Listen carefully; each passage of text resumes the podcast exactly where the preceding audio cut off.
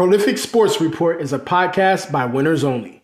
All right, everybody, we are broadcasting live from Covelli Center. Ohio State just lost this first set 25-21 to Texas.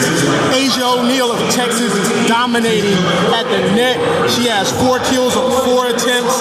Also, Madison Skinner got three kills in that set.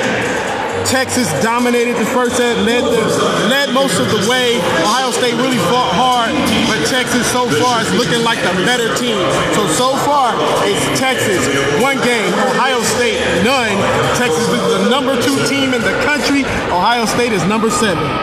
Thank you for listening to Prolific Sports Report, a podcast by Winners Only.